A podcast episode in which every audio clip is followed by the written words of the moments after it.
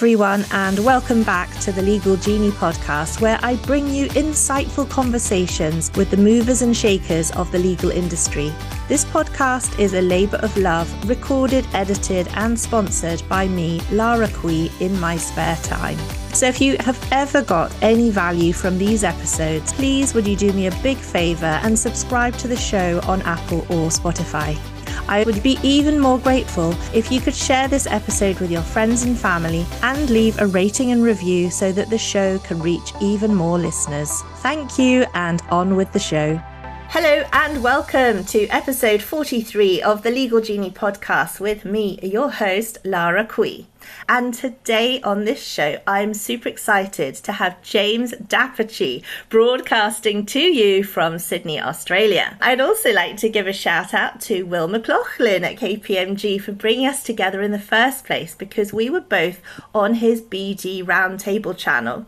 And that was where I first noticed James and reached out to him, and our friendship on LinkedIn first started. So let me tell you all about James. He has so many strings to his bow.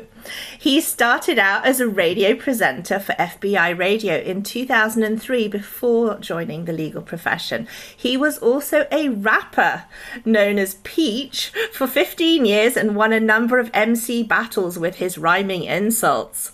In addition, he was a columnist and reviewer for Street Press Australia. James has recently set up his own law firm called Gravamen, where he practices commercial litigation with a special focus on directors and shareholders disputes. In his LinkedIn About section, he says that he brings his clients two main characteristics approachability and rigor. James also has two podcasts. One is called Coffee and a Case Note, which obviously talks about case law updates. But the other one is called Spooko, where he appears as Peach talking with his best friend Shag about scary movies. So after that lengthy introduction, James, welcome to the show. Lara, I'm delighted to be here in all my different guises. Thanks so much for the kind and generous intro. I won't talk too much about the scary movies because look, they scare me as well, Lara. I'm uh, I'm working through those fears. We can work through it together. Are you a are you a brave horror film watcher yourself, Lara, or do you cower in the corner like me? Yeah, I'm definitely a watch it through my fingers kind of person. I judge my movies that I watch by their rating. So if it sounds super scary, so for example, I have just watched, I think it was called The Pope's Exorcist. Mm-hmm. Absolutely brilliant movie. Watched it on the plane but it was a 15 rate. So I thought, okay, that shouldn't be too scary if it's for 15 year olds. So, and I managed to watch through it. It wasn't too bad, but it was definitely on a very scary subject. How did you find Russell Crowe's accent, Lara? Did it distract you or, or were you happy with it? Oh, his Italian accent? Mm. Not too bad. I mean, given that he is Australian, yeah. Australians are not famous for their language abilities. I would say he was pretty good, actually. I mean, he was good when he was speaking English with his Italian accent, but when he was hmm. actually speaking Italian, yeah, you could tell he wasn't Italian. well, good on him for trying, I guess, is, is one thing we could say. Definitely. So, goodness, where do we start? I mean, you're a podcaster, rapper, radio host, mm. journalist, lawyer, but at school, what did you actually set out to do? Oh, don't have a good answer. Can I scan ahead to uni, Lara? Because I, I didn't have a clear idea. And so, because at school I didn't know what I wanted to do, I thought, oh, well, I'll start a proper degree and I'll attempt to begin the right sort of degree. And hopefully, through university, I'll figure out what I'd like to do. I didn't get the marks to get into law straight out of university. And so I did a commerce economics degree called arts commerce here with a focus on economics and then a focus on history. Then I jumped to what we used to call graduate law, but what I think is now increasingly being called a Juris Doctor these days. Lara, I'm not, I'm not sure if that makes sense to you, but at school, no, the desire didn't burn for me to do law. My dad's a lawyer, and his dad's a lawyer, and his dad's a lawyer. And so all I knew growing up was I never want to do that. And so that's probably where all those funny other little career paths or career forks in the road have come from. But then as the time passed, the sort of momentum of my own curiosity ended dragging me in this direction to where I find myself today. Yeah, so it sounds like you're from a very long line of lawyers, and that despite your best efforts to tread a very different path, and you did wander into so many different types of creative endeavor, you did end up eventually in law. I suppose at the end of the day, the decent income that you can get as a lawyer enables you to have hobbies and other things uh, on the side. So you are engaging in all of those, but at the same time having quite a good living uh, as it goes. That tends to be the plan, although what was interesting for me was not so much the sort of what we might call the, the lifestyle creep point where the life you lead tends to morph to accommodate whatever income you're earning. It was actually almost the opposite in that through my time at university, I was making rap music and I was hosting trivia nights and I was working at a community radio station and I was entering rap battles and doing cult- cultural stuff, if we can put it that way. And while doing the cultural stuff, I was continuing with my studies. And even at the final year of uni, I was like, no way am I going to be a sellout lawyer, man. I'm going to be a, a cultural commentator or I'm going to review music or something like that. And it's I think I've taken the great benefit. Uh, of course, there are massive privileges that arise when you've seen your family members have an enjoyable and, and long career in the law. But uh, there are also additional privileges I enjoy of not having that fire burn for me for, for a long time. Because I think if ever since age eight you were the argumentative kid, and then at age 11 you were the captain of the debating team, and then age 18 you got the school medal, and then age 21 you got the university medal for law. And so for these amazing people who the fire burns for their entire life, I feel that there's often the risk that they might end up getting fatigued in their. I'm in my early 40s now, and a lot of those people are butting up against having achieved the things they've been wanting to achieve for a long time and thinking that kind of what's next sort of feeling. Where I've had the, the great benefit that's almost the opposite of pursuing a number of different little elements in my life, little creative, cultural things and keeping law chugging along at the same time. And I now take the benefit of not having burned brightly to desperately wanting to be a lawyer my whole life. And because I didn't have that desperate passion, it's been able to gradually reveal itself to me as a really fulfilling and interesting and engaging profession. So I'm massively privileged in in every way, including that sort of slow burn relationship with the law as well. Yeah, that's very interesting how you've managed to keep all those balls in the air in terms of doing the law, but also keeping your interests alive. And as you say, I think if you have always had a passion for law since a young age and then just really focused on that and basically sacrificed everything else, then you do reach a stage where almost sort of burnt out and feeling like, wow, wish I'd tried, you know, the, the grass is always greener on the other side. I wish I could escape to become a rapper. There are quite a lot of rock stars, I think, out there who definitely feel that they should have been on stage. Were there, like, if I can read between the lines, are there cultural adventures that the parallel universe Lara would have been on? Would we have been on stage, Lara, or we're writing our novel? Or what is parallel universe Lara up to in her creative endeavors? Well, I think I started this podcast because I had always wanted to be on radio as well. It all started when I was on a French exchange. When I was about 14, we went across to Bordeaux in France and there was a school radio and uh, I think I was the best French speaker in my year group. So they invited me on the radio, and I had to speak in French on this radio show. And wow, I tell you what, that was pretty exciting. That was my first taste of radio, and I thought to myself, I'd love to be in broadcasting. I ended up being a boring lawyer as well, doing European competition law. But I think, yeah, I've always thought that it would be fun. So that's why I started this podcast to have my own radio show. And so here we are. It's so interesting, isn't it? How I'm scratching that itch can then also empower you in the balance of your profession. Like, so you made a kind comment before about me doing law stuff and then keeping these other things running. I actually find it to be quite a virtuous circle in that I consider I'm a better lawyer because I'm not feeling desperately unfulfilled and unclear about the other endeavors I'd like to pursue in my life. And then similarly, that excitement and energy and the ability to engage with sort of complex cultural issues can sometimes come back and inform my work in legal practice as well. And of course, the opposite's true as well. All we're doing in law is trying to analyze and communicate and analyze and communicate And the better you get at analyzing and the better you get at communicating, hopefully the better you get at doing things like hosting the Legal Genie podcast, Lara. So, like European competition law and guiding the careers of lawyers at all phases of their career journey, uh, the two things work perfectly hand in hand as you're learning. Absolutely. And it strikes me that everything that you have done involves words, being a wordsmith. So, journalism is all about writing as well, and that sort of critical analysis, and all the podcasts and everything is all about words and communication, as you said. So, all of these things make you a better lawyer in terms of the advocacy, in terms of writing skills.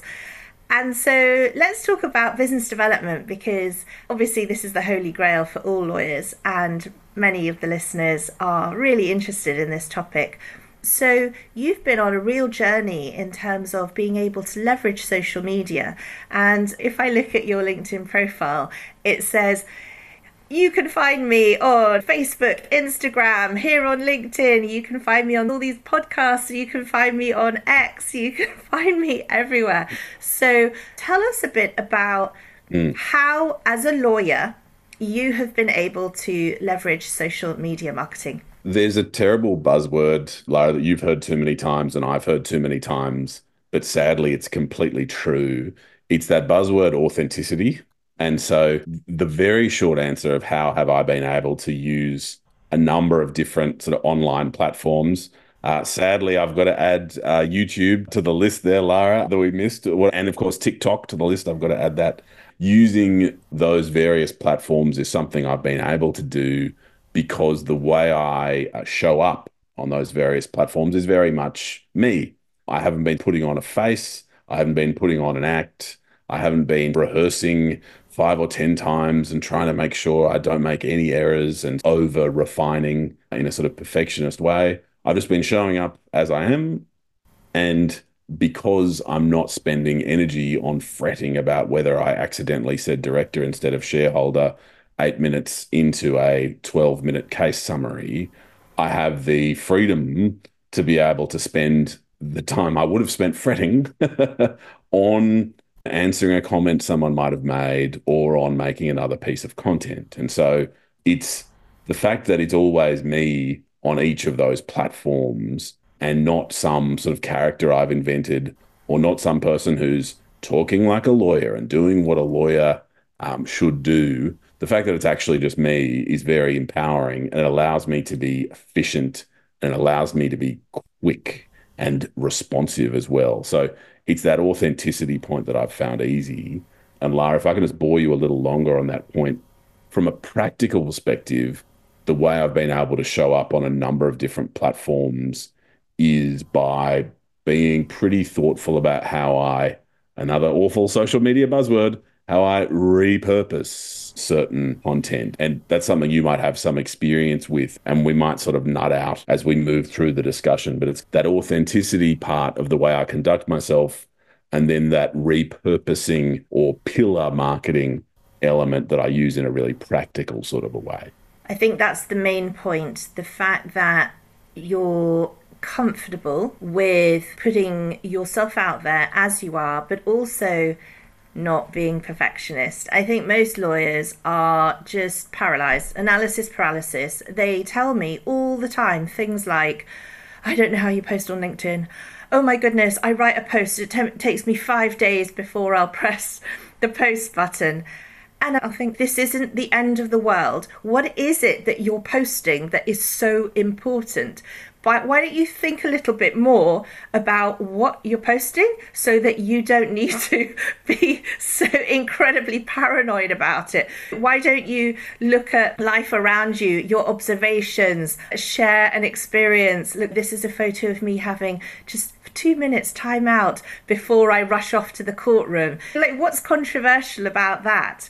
James, I totally get you. It is definitely about saying, okay, I'm just going to do something that I'm comfortable with and put it out there. And I think if people are so paranoid, they need to actually think about maybe not doing the case law analysis point. If they find that that's uncomfortable, they need to start doing things that actually are okay with them. I completely agree with that. And if I can build on that point, there are two fairly concrete suggestions I'd make. Um, one of them is to sort of scratch your own itch.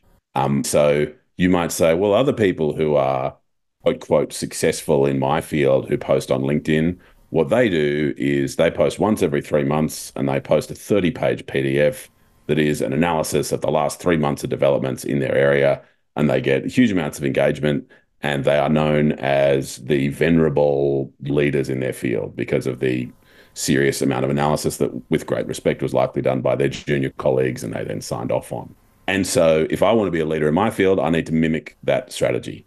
Now, I reject that and I say what your energy would be spent better doing would be scratching your own itch. And so you might say, look, actually, I'm quite a visual person.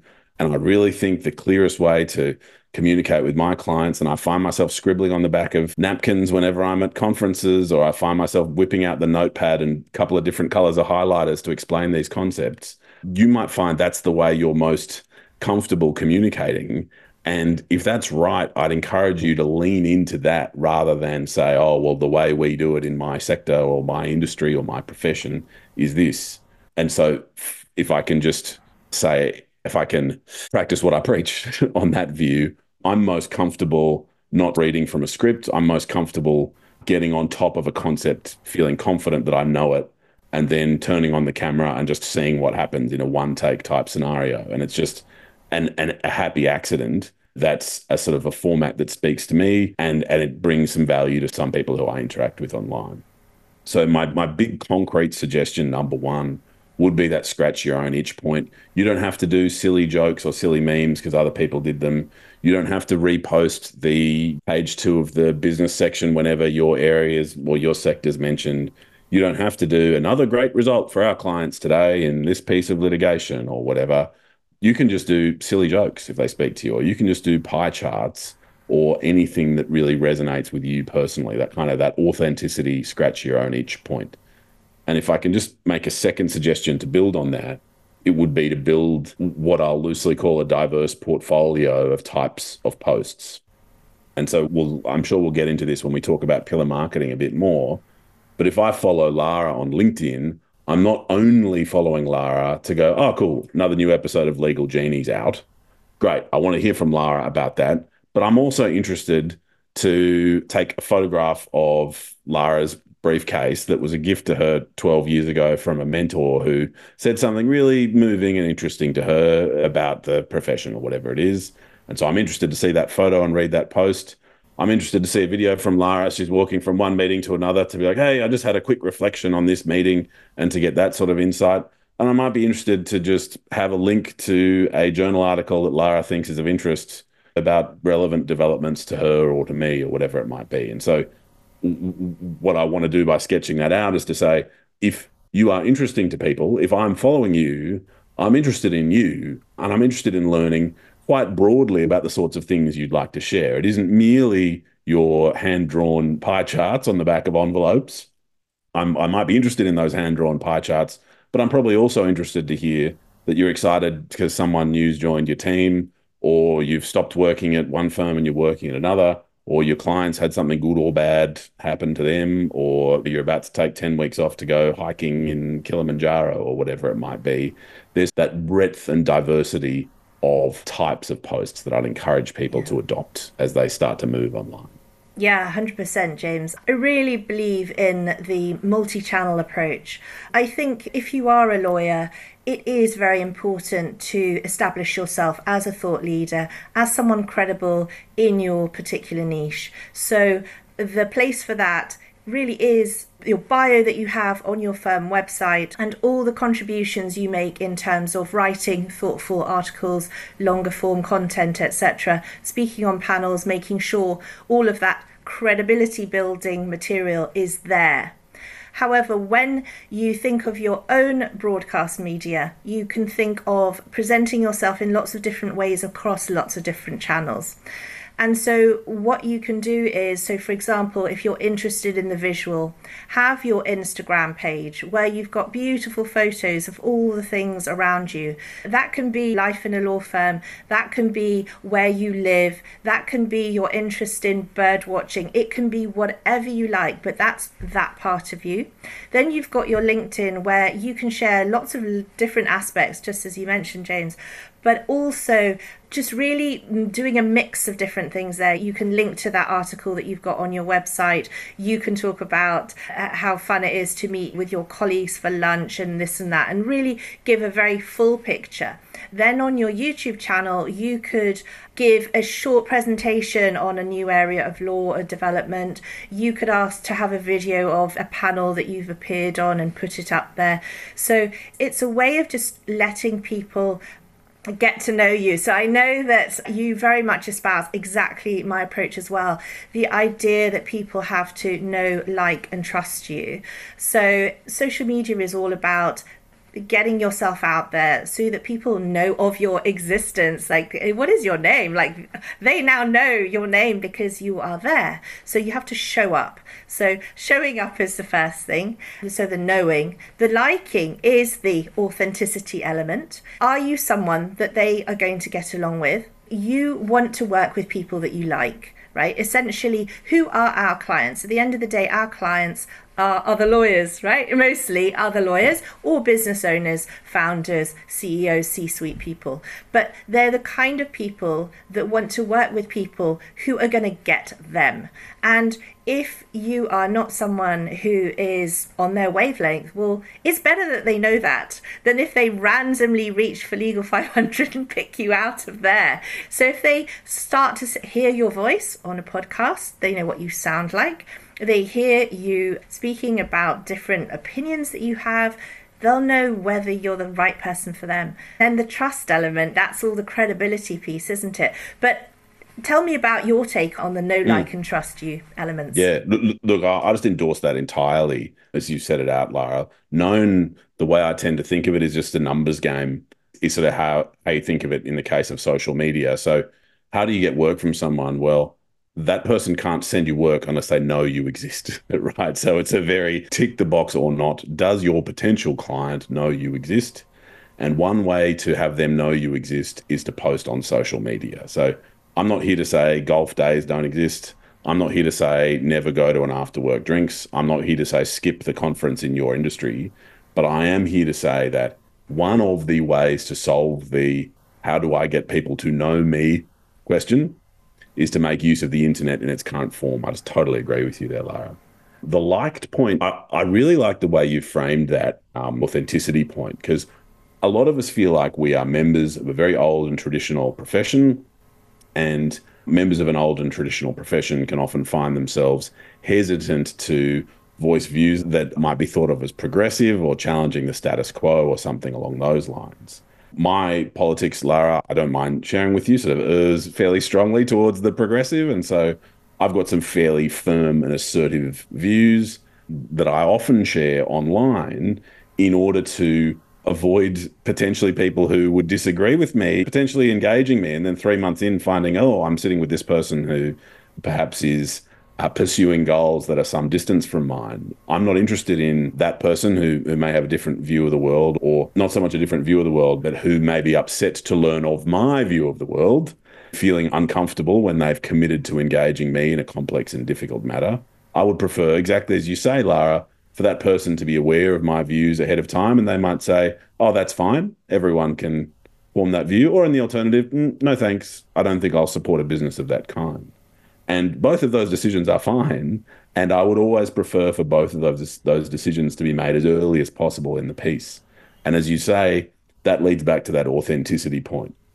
If I'm putting on a show, putting on the face of trying to squash down what my real views about the world are in order to be just as likable and presentable as I can, then there's going to be a degree where that is an act and at some stage, the mask is going to fall, especially as you say, Lara, when I'm involved with someone for two years, three years, four years over a very expensive and complex uh, piece of litigation. When at some stage that mask is going to slip, and if I've been, I think dishonest perhaps is a, is too strong a word, but if there's been a, an, an inauthentic element to the way I've been holding myself out, then I think it really exposes that relationship to having a very awkward and, and slightly unhappy moment. So that authenticity, that liked point, I think is so important.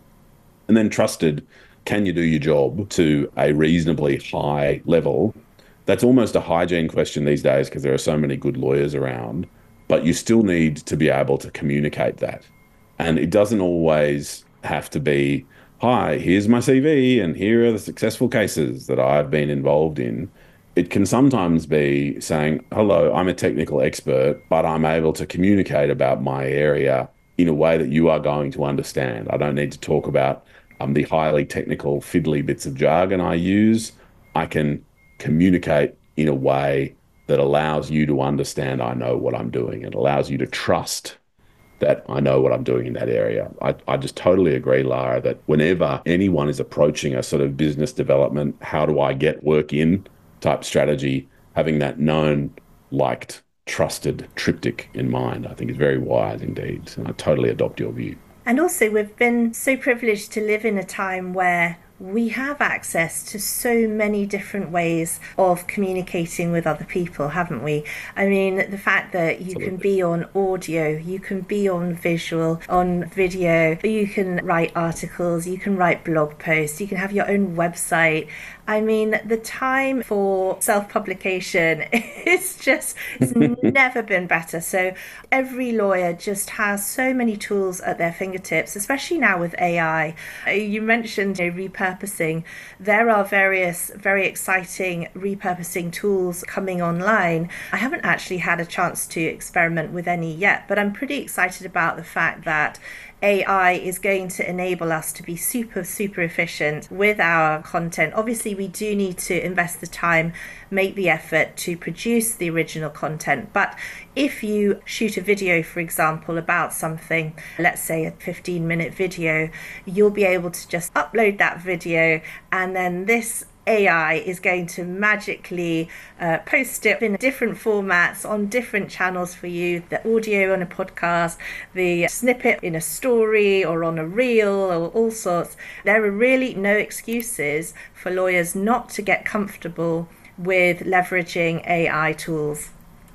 I think that's so true. And I think it'll become almost increasingly true, as you rightly say, Lara, that so much of the content production we do, or certainly I do, I won't throw you under the same bus, Lara, but it's what we might think of as the grunt work. I've yet to have a caption service do work for me that I've found to be totally satisfactory.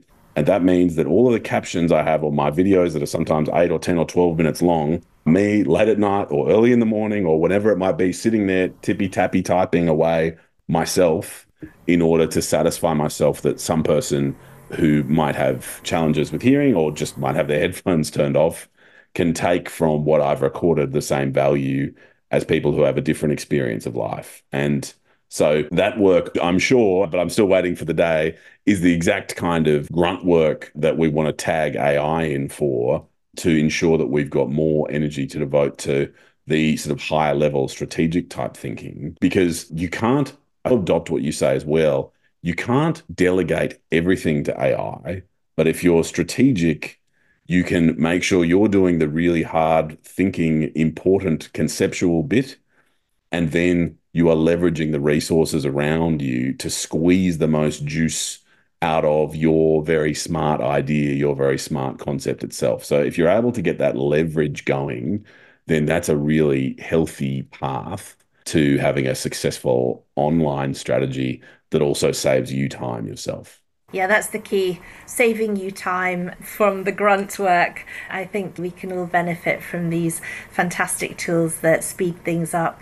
So, thinking about the launch of your brand new law firm, tell me a little bit about that and also your BD strategy that you're going to use for launching it. Yeah. So it's been training for about six weeks now, seven weeks, Gravamen. So we're having this chat in late December 2023. We started trading in mid November 2023, and I need to start saying we for the firm. I previously left a role as a partner in a sort of small national law firm earlier this year and uh, you leave a role like that and you think, yeah, okay, that's that phase done. Let's think about what we're going to do. Are we going to start our own thing? Are we going to join another firm? Are we going to start a new firm with someone else?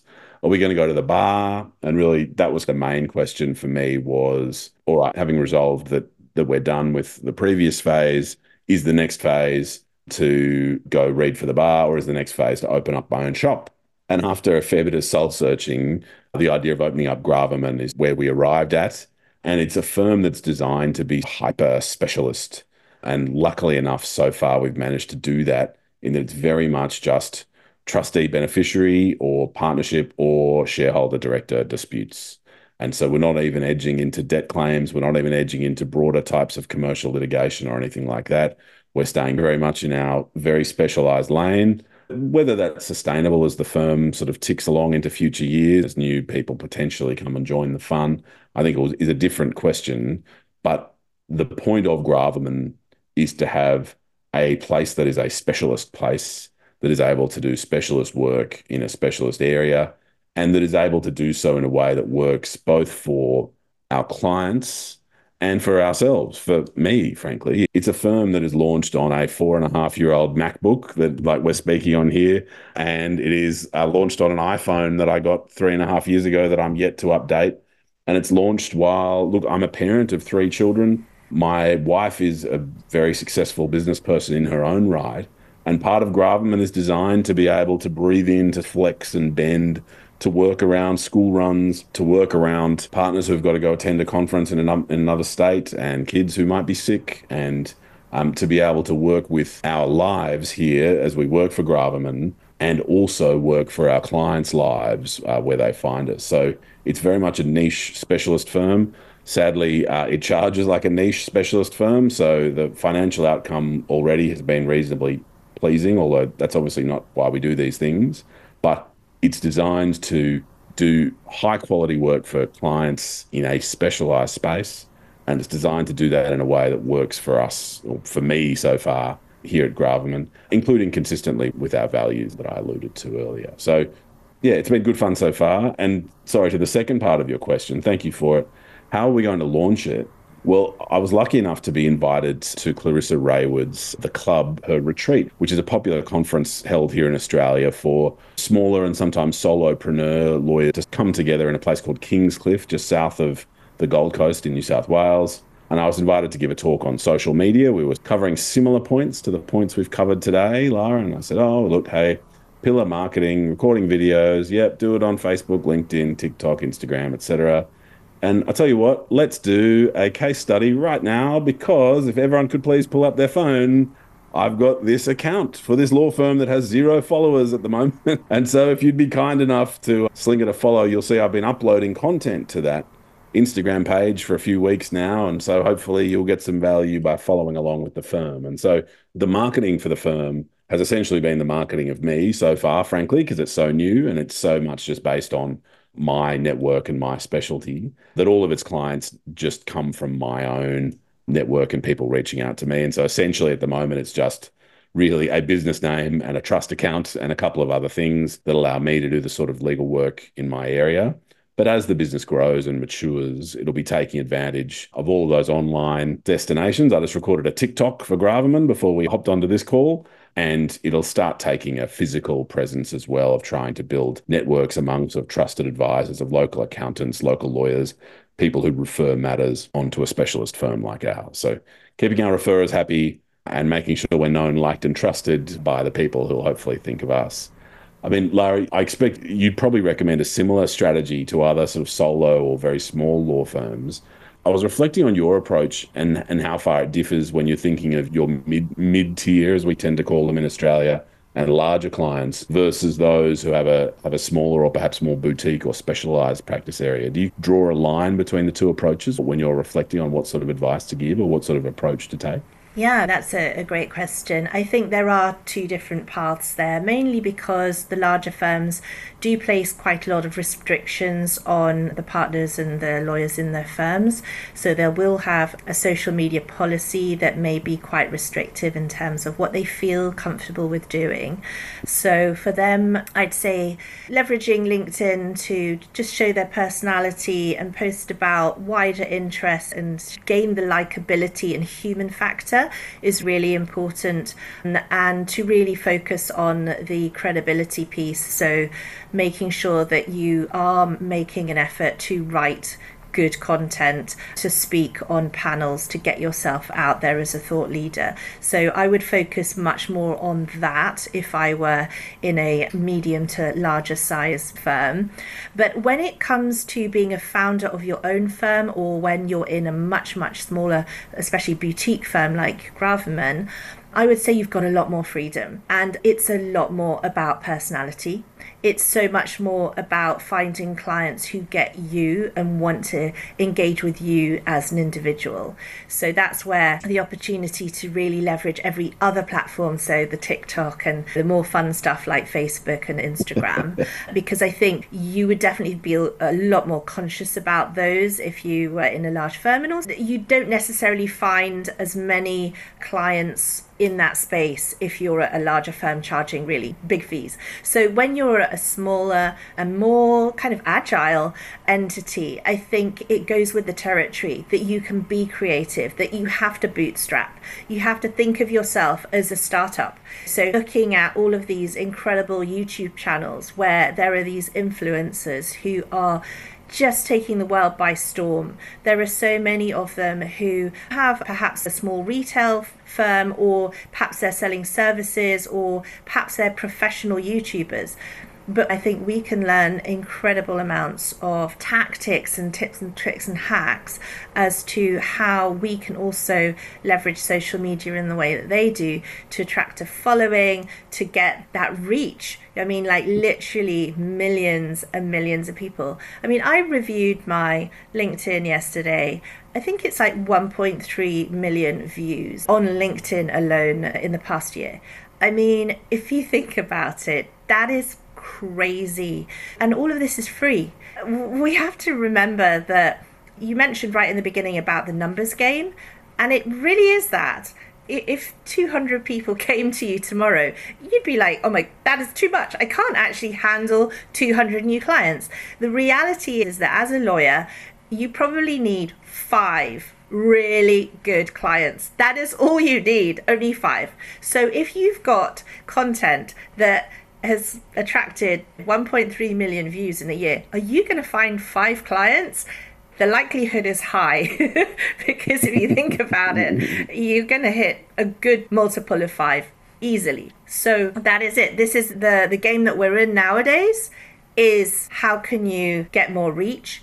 How can you attract those people who don't just like plain vanilla, but they like you? And what are you? Are you pistachio? what is that one? fish Phish Food or chunky monkey. There are all of these wonderful flavors, but you have to hang your hat somewhere. You mm. can't be that plain vanilla. As you said, you know, with your views, you either want people who are with you or you don't want to see them. And mm. I really think that this is what we want. We want people to know us for who we are. We want to relax and just be ourselves, not wear that mask, although we have to wear the face mask. Those are scarily coming back in over here yes, in Singapore. Yes. but yeah, I think lawyers just need to relax a bit and get comfortable and think strategically about how can they show themselves to be human. Because now that we're competing with AI on so much of the technical stuff what we need to demonstrate is our commerciality and our ability to communicate with customers in terms of the client experience. Do we care? Are we empathetic? Are we effective and commercial? And that is what people want to see I, I, couldn't agree more. And and if I can linger on the competing with AI point, I feel like there can be a lot of catastrophizing about AI. Um, of uh, like, oh, it's like going to war with the Terminators in the, like the Terminator series, and that's obviously wrong.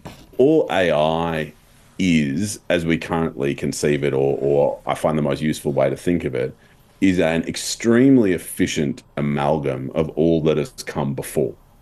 And so it's the most vanilla there is. And so to just pick up, Lara, on your metaphor, you're not really going to have better vanilla than what AI can produce. And so that's not a battle you're likely to win. And so I'd probably encourage you to lean into your hobby of teaching disabled kids horse riding um, two days a month or, or or whatever it is to assist me to understand a little more about you than the fact that you've written a blog post that is about 600 words in length that descends into numbered bullet points about one third of the way down and then ends with a final paragraph that's very readable and approachable that's like the time for the ChatGPT style blog post with a couple numbered bullet points thrown in is is obviously done.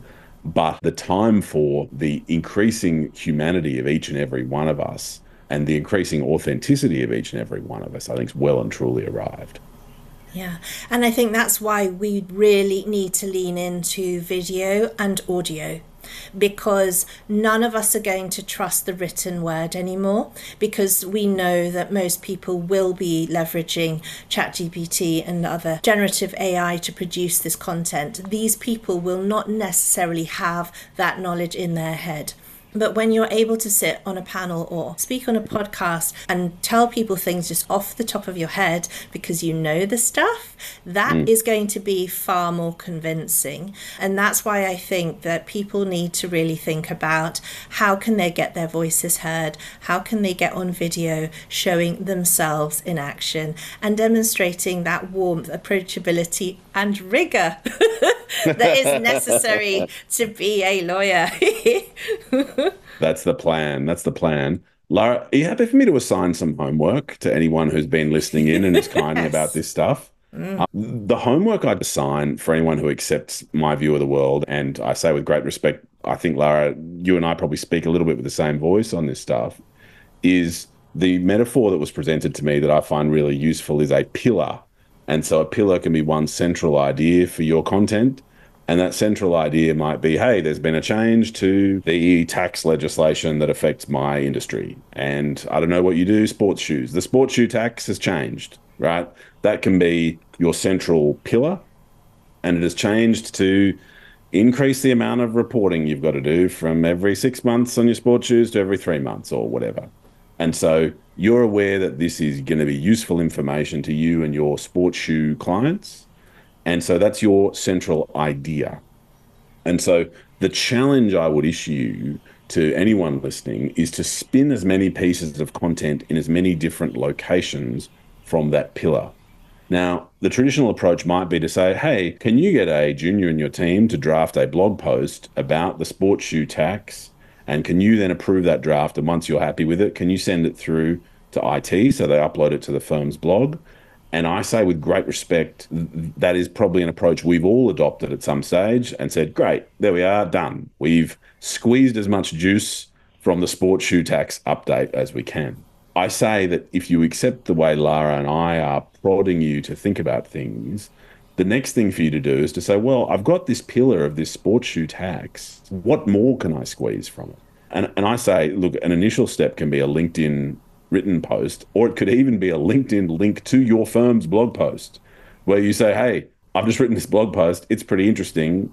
Hashtag sports shoes or whatever the hashtags used in your industry are. And off you go. And then if you can summon up the courage you might turn your phone around on yourself and it might be in your boardroom and you might have three rehearsals and you might have a big pile of notes just behind the screen. But frankly, it's your area, it's your industry. You've just written or you've just helped write the post. You're on top of this. If you look down the phone and say pretty much what you would say to your client at a presentation, hey, as last year the sports shoe tax was like this, next year it's going to be like that. So make sure you've got your one, two, three all set up and your four, five, six will follow and you've just recorded a video. And if you upload the audio from that video using any number of free and available uh, podcast uploading services, you've then got a podcast. And as you click through thinking about, well, where am I going to post this video? Uh, is it going to be on Instagram, Facebook, LinkedIn, X, TikTok, YouTube? Where is it going to end up? And if you can tick more than one of those boxes with the video and more than one of the boxes with the written work and more than one of the boxes with the podcast audio, what you're doing is you're spending your own time more efficiently and you're increasing the likelihood that someone will get to know and get to like and get to trust you. And so the gauntlet I'd throw down is anytime you've got a pillar to think about spinning as many different pieces of content from that pillar as you can. 100%. I think everybody needs to remember that what they need to do to give themselves autonomy and power is to build their personal brand that's portable.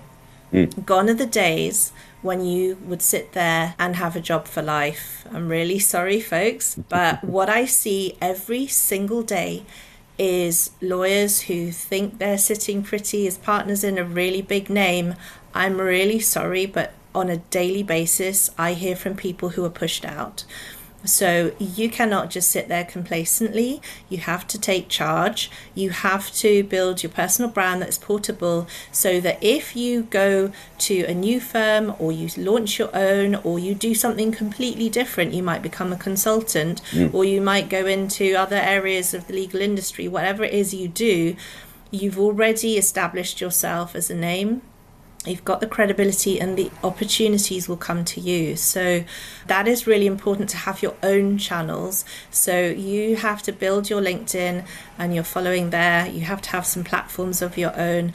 And also increasingly words that I'm seeing in the skills that are sought after, a lot of it is around communication, personal branding, coaching, all of these things that people want nowadays and social media marketing these are huge skills. And certainly the junior lawyers that are coming through mm. right now they are incredible at leveraging all of this. And they are leapfrogging partners who haven't taken advantage and they are bringing in work that these partners are having to do. I mean, the world has turned on its head. and because of that, you've got to see it as an opportunity. I think people like you, James, who have recognized the gift that we have at our fingertips and the AI as a tool is the most fantastic tool ever. We just have to learn how to use it to our advantage. And those who know how to use it are the, are going to be the biggest success in the future. They are the ones who are going to have all the work flooding in from all their different channels on their DMs. And yeah, so it's super exciting. So tell me about what you've got in store for 2024. Oh, Lara, know, do a bit of work, take the kids to and from school, send out a few invoices, appear in court a few times, that sort of thing. I'm afraid it's very much going to be a year of finding out what Gravamen's all about. So at the moment, it's very much just a client services firm. And some of those client services are what we call white label work, where other law firms will engage me as a specialist to ghost or consult with some of the work they're doing. So I'll continue doing that client work, continue doing that white label work.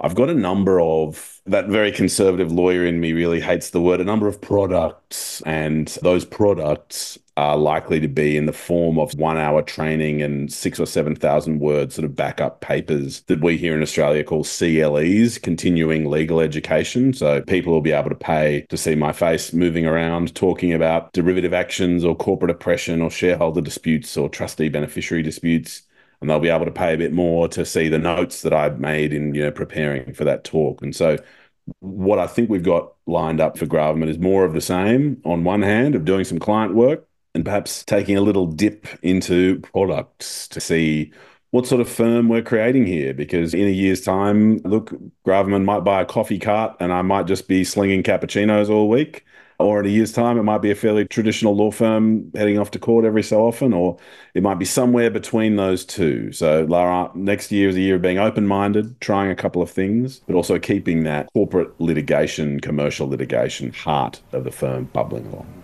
Fantastic. Sounds very exciting. So, if people want to connect with you, you're on so many platforms, where would be the best place? Oh, Lara, I love this question because my answer is anywhere that works for you. So if you're a LinkedIn person, please feel free to search for me, James d'Apice, or Coffee in a Case Note, or Gravamen, or all of those there. Same as if you're an Instagram person, or if you're a Facebook person, or if you're a YouTube person, or if you're an X person, If you're a TikTok person, Instagram person, you should be able to find me anywhere. I want people to have to do as little work as possible to have me in their lives. So I'd like to show up wherever you'd like me to show up in your content journey. I'm not on Snapchat because I'm afraid I'm just too old. And so I haven't spent the time to figure that out. But I should be showing up on your podcast provider, LinkedIn, Facebook, YouTube, Instagram, wherever you'd like to find me. Wow. I think people will definitely be able to find you. so that is fantastic. Well, thank you for sharing all your insights today, James. Thank you for being on the show. Lara, a delight. Really enjoyed the conversation too. So thanks so much for having me. I hope you enjoyed that episode. Do help others in the legal industry, particularly younger lawyers who could benefit from listening to the podcast by sharing it with them. If you want to hear more, there are plenty of earlier episodes where other leaders share their stories and advice. Please show your support and click on subscribe and also give it a rating and review on Apple Podcasts or Spotify. Have a magical week ahead.